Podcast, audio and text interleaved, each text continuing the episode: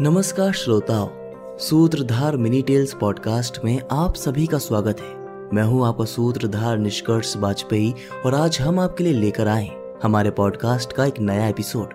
दोस्तों, आज के इस एपिसोड में हम आपको बताएँगे भगवान जगन्नाथ जी के गजानन भेष के बारे में।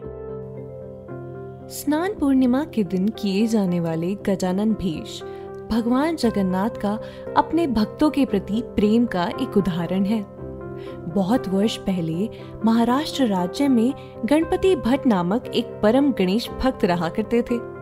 भगवान गणेश के प्रति उनका समर्पण भाव इतना था कि वह किसी भी और देवता के होने भर को भी नकार देते थे। उनके लिए श्री गणेश ही साक्षात परम ब्रह्म का स्वरूप थे। एक बार पुरी से लौटते हुए उनके मित्र ने उनसे भगवान जगन्नाथ की महिमा का बखान किया। और उन्हें भी एक बार पूरी हो आने की सलाह दे डाली। लेकिन गणपति तो अटल थे, इसलिए उन्होंने अपने मित्र का उपहास कर दिया। जैसे जैसे दिन बीतते गए, उन्हें और अधिक लोग मिलते गए, जो उनके सामने श्री हरि विष्णु के इस अनूठे जगन्नाथ स्वरूप का वर्णन करते और गणपति उन्हें नकारते जाते। अंत में एक दिन तंग आकर गणपति ने कह डाला कि वह पुरी चलने के लिए तैयार हैं।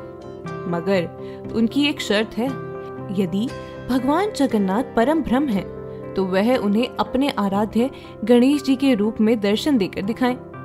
लंबी यात्रा के पश्चात गणपति भट्ट देव स्नान पूर्णिमा को पुरी मंदिर पहुँचे वहाँ जो उन्होंने देखा, उस पर उनकी आँखें खुली की खुली रह गई स्नान के उपरांत भगवान जगन्नाथ के स्थान पर उन्हें नहाए हुए गणेश जी अपने साक्षात रूप में नज़र आए। गणपति भट्ट को अब एहसास हो चुका था कि भगवान जगन्नाथ ही परम ब्रह्म है और वे उनके परम भक्त बन गए।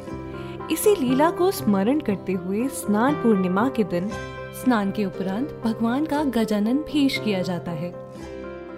दोस्तों, हमें आशा है कि आपको हमारी आज की कहानी पसंद आई होगी और अब हम एक छोटा सा सीज़न ब्रेक लेने जा रहे हैं, लेकिन हम जल्द ही वापस लौटेंगे।